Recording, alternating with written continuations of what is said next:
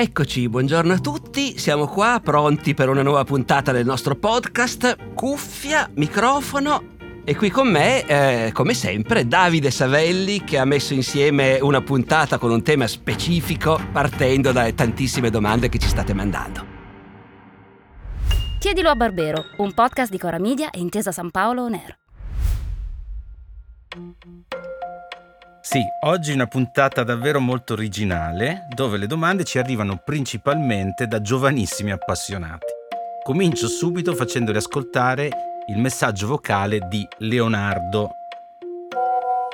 Gentile professor Barbero, mi chiamo Leonardo, ho 11 anni e mi piacerebbe sapere di più sul, sulla Repubblica di Cospaia. Grazie mille.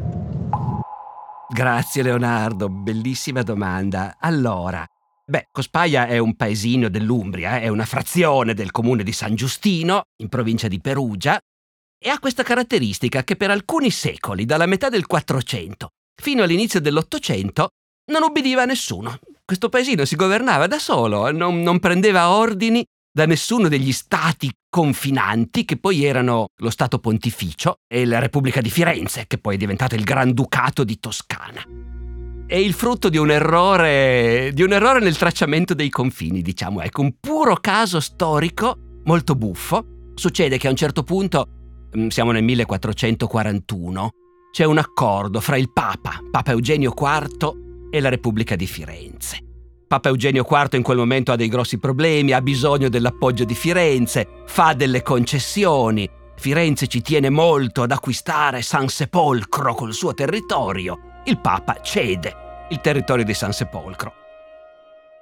Quindi ovviamente si fa un negoziato, ci si mette a un tavolo, si, individ- si va sul posto, si individuano gli esatti confini del territorio che viene ceduto.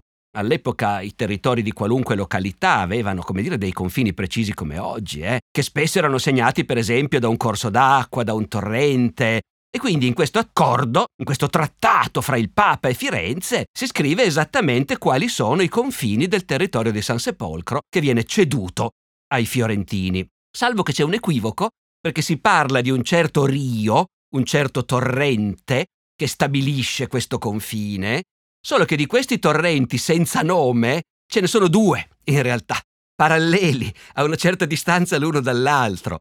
E il Papa intende cedere tutto fino al secondo torrente. I fiorentini sono convinti di aver acquistato solo fino al primo torrente. In altre parole, mi capite? Rimane un pezzetto di territorio fra i due torrenti che il Papa ha ceduto, di cui i fiorentini non prendono possesso. Lì in mezzo fra i due torrenti ci sta Cospaia. Quelli di Cospaia dopo un po' si accorgono che non arrivano più gli esattori delle tasse del Papa a riscuotere le tasse, però non arrivano neanche quelli di Firenze. Nessuno viene più a riscuotere le tasse. Grande gioia naturalmente, poi però quando c'è un brigante da arrestare eh, non manda nessuno, né il Papa né Firenze mandano nessuno a arrestare il brigante e processarlo. Eh, però gli abitanti del paesino si organizzano e cominciano a gestirsi le cose da soli. E piuttosto che star lì a rimettere in discussione la cosa, dopo un po' di anni anche il Papa riconosce, dice va bene, d'accordo, fate pure da soli, non mi dà nessun fastidio.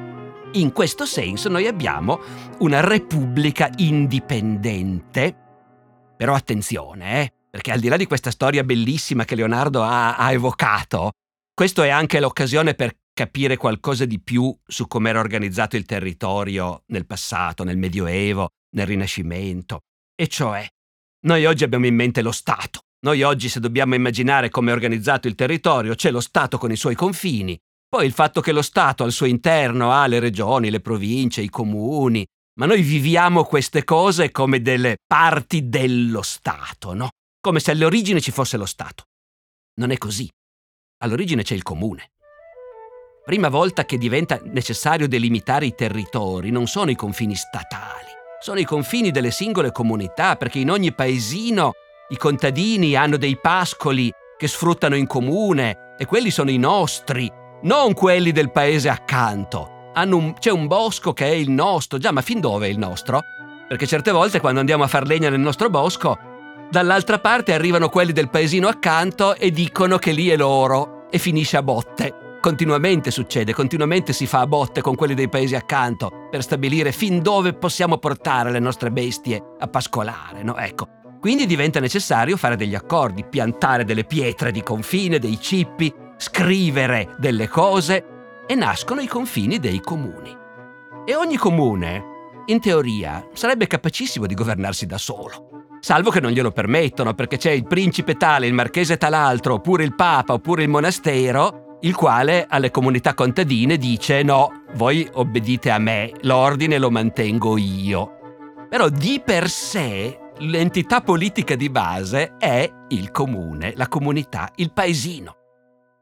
E quindi il fatto che ogni tanto a qualcuno di questi paesini, che si chiami Cospaia o che si chiami San Marino naturalmente, no? Ecco, succeda che per un insieme di circostanze curiose nessuno dei poteri circostanti impone lì la sua autorità e quindi quella comunità locale si governa da sola, è una cosa che oggi a noi sembra una, un'anomalia buffissima, ma in realtà era nell'ordine delle cose, ecco, diciamo questo. E aggiungiamo ancora una cosa non per ridimensionare l'idea della Repubblica di Cospaia, eh? cioè è vero che loro si governavano da soli, però intendiamoci, ancora nel 400 e nel 500 e anche dopo, fino al 700 in teoria, su tutta l'Italia governava comunque l'imperatore. C'era l'imperatore, che fosse Federico Barbarossa o Federico II o Carlo V d'Asburgo, c'era l'imperatore e formalmente Cospaia era una comunità indipendente dentro l'impero. C'erano in Germania dei piccoli principati che magari erano una cittadina, niente di più. Però era uno stato indipendente, sì, ma dentro l'impero sempre, ecco. Ma e questa anomalia quando cessa di esistere? E cessa un po' per volta, la, quella che dura più a lungo è quella della Germania, perché proprio la Germania, che si è unita, come sappiamo, perfino dopo l'Italia, solo nel 1871, fino a quel momento la Germania comprendeva prima addirittura centinaia, poi comunque decine di regni, granducati, principati, che erano sempre federati fra loro, c'erano i boss che comandavano, gli Asburgo, gli Hohenzollern della Prussia, però formalmente era pieno di piccoli principi indipendenti di cui qualcuno governava appunto tre paesini contadini, un castello, mille persone. E quindi quando finisce l'indipendenza, la presunta indipendenza della Repubblica di Cospaia? L'indipendenza di Cospaia finisce all'inizio dell'Ottocento perché a un certo momento, mm, insomma, sono passati attraverso la Rivoluzione francese, Napoleone, lo Stato centralizzato. Nel 1826 anche il Papa si sveglia e decide che effettivamente non ha nessun senso che ci sia questa località indipendente, ecco, diciamo così. E quindi a quel punto, in un contesto molto cambiato, in effetti un paesino non può più governarsi davvero da solo. E quindi di comune accordo accettano di essere integrati, ecco, nello Stato più grande. Restiamo sui microstati perché eh, c'è una domanda da parte di un suo omonimo, Alessandro, che vorrebbe sapere come è sopravvissuto il Granducato di Lussemburgo a tutti i cambiamenti territoriali degli ultimi secoli. Il Granducato di Lussemburgo è di nuovo un altro esempio di qualche cosa che una volta era normale e che poi è passato di moda, diciamo così, ecco. L'organizzazione politica dell'Europa centrale, nel Medioevo e nell'età moderna, era basata su un'infinità, ma letteralmente centinaia di staterelli Soltanto i più grandi avevano un re, ma per lo più si trattava appunto di un margravio, di un granduca, di un principe. In tutto questo mondo tedesco e dei Paesi Bassi, no? Ecco, era normale l'esistenza di staterelli minuscoli come questo Granducato di Lussemburgo. La grande maggioranza di questi staterelli sono spariti nel corso dell'Ottocento, quando si è unificata la Germania. Nel 1871 c'è la definitiva unificazione della Germania e in un unico grande Reich confluiscono tutti quei principati. Il Lussemburgo rimane fuori perché siccome è molto occidentale e è proprio a ridosso dei Paesi Bassi, storicamente era stato coinvolto di più nella vicenda storica dei Paesi Bassi e non in quella della Germania. E la vicenda dei Paesi Bassi qual è? Che sono possedimento degli Asburgo, quindi sono dominati dagli spagnoli nel Rinascimento. Poi c'è la riforma protestante, l'interminabile guerra dei protestanti olandesi contro la dominazione spagnola. Nascono due realtà, una a maggioranza protestante, l'Olanda, e una a maggioranza cattolica, il Belgio, e il Granducato di Lussemburgo è legato a questa entità E con il congresso di Vienna, dopo la caduta di Napoleone, viene creato un unico grande Stato dei Paesi Bassi, Olanda, Belgio e Lussemburgo. Tre pezzi, separati, autonomi, con un unico re, Guglielmo d'Orange. Eh, poi, cosa poco nota da noi in Italia, ma invece laggiù è una cosa importantissima, nel 1830-31 c'è la rivoluzione del Belgio. I belgi non vogliono essere soggetti a una dinastia olandese. Guerra civile e libertà del Belgio, indipendenza del Belgio. Il Lussemburgo decide di stare con il Belgio e quindi passa sempre in unione personale con il re del Belgio. Quasi subito però non gli piace neanche il Belgio, decidono di staccarsi dal Belgio, in mancanza di meglio tornano con l'Olanda, quindi vanno avanti con l'Olanda fin verso la fine dell'Ottocento. Alla fine dell'Ottocento, alla morte di Guglielmo III, re d'Olanda, subentra al trono sua figlia, Guglielmina. In Olanda la cosa è legale, in Lussemburgo si accorgono che loro hanno una legge che vieta alle donne di salire al trono. E quindi a quel punto Guglielmina d'Olanda non può essere, non può ereditare anche il Lussemburgo. Si devono trovare un altro principe, lo trovano da qualche parte e in quel momento diventano indipendenti. E quindi diciamo è un fossile di quello che era normalissimo nell'Europa del 300 o del 600 e che oggi invece non avrebbe più nessun senso, però da queste cose non si torna più indietro. C'è un'altra domanda, un altro messaggio vocale ed è sempre da un undicenne, Achille, che ha una domanda niente male, gliela faccio ascoltare. Salve, ho 11 anni e volevo sapere come mai eh, San Marino, Andorra, Liechtenstein e altri stati minori sono indipendenti e la Sardegna no. Che bello, che piacciamo agli undicenni. Allora, Achille, Achille che direi dall'accento che ci chiama dalla Sardegna per l'appunto, però io non paragonerei la Sardegna a San Marino o a Andorra, eh. Cioè, capisco il paragone nel senso che uno si chiede ma perché non siamo indipendenti, però, diamine, cioè Andorra ha 80.000 abitanti e la Sardegna ne ha un milione e mezzo, è 50 volte più grande. San Marino, Andorra, eh, oppure come dicevamo prima il Lussemburgo, sono avanzi di una storia che per una serie di casi strani ha fatto sì che quei piccoli stati, che una volta erano cose normalissime, sopravvivessero quando tanti altri piccolissimi stati sono spariti. La Sardegna ha una sua storia, ovviamente, tutta diversa. La Sardegna non è indipendente, come non lo è, che so, la Sicilia, perché le sue vicende storiche l'hanno portata col tempo a integrarsi nell'Italia unita. Con tutto che la Sardegna è stata per secoli un regno. Però attenzione perché mentre può sembrare una cosa come dire di cui essere orgogliosi, essere un regno, però la Sardegna è stata, quando è stata un regno, è stata sempre governata da re stranieri. Ecco, questo è uno degli aspetti importanti della storia sarda.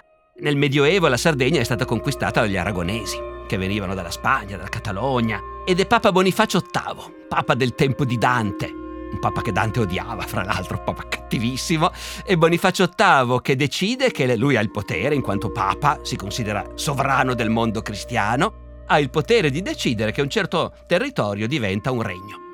E per un'alleanza che sta facendo col re d'Aragona, stabilisce che il possedimento del re d'Aragona, l'isola di Sardegna, diventa un regno. Il re d'Aragona è anche re di Sardegna.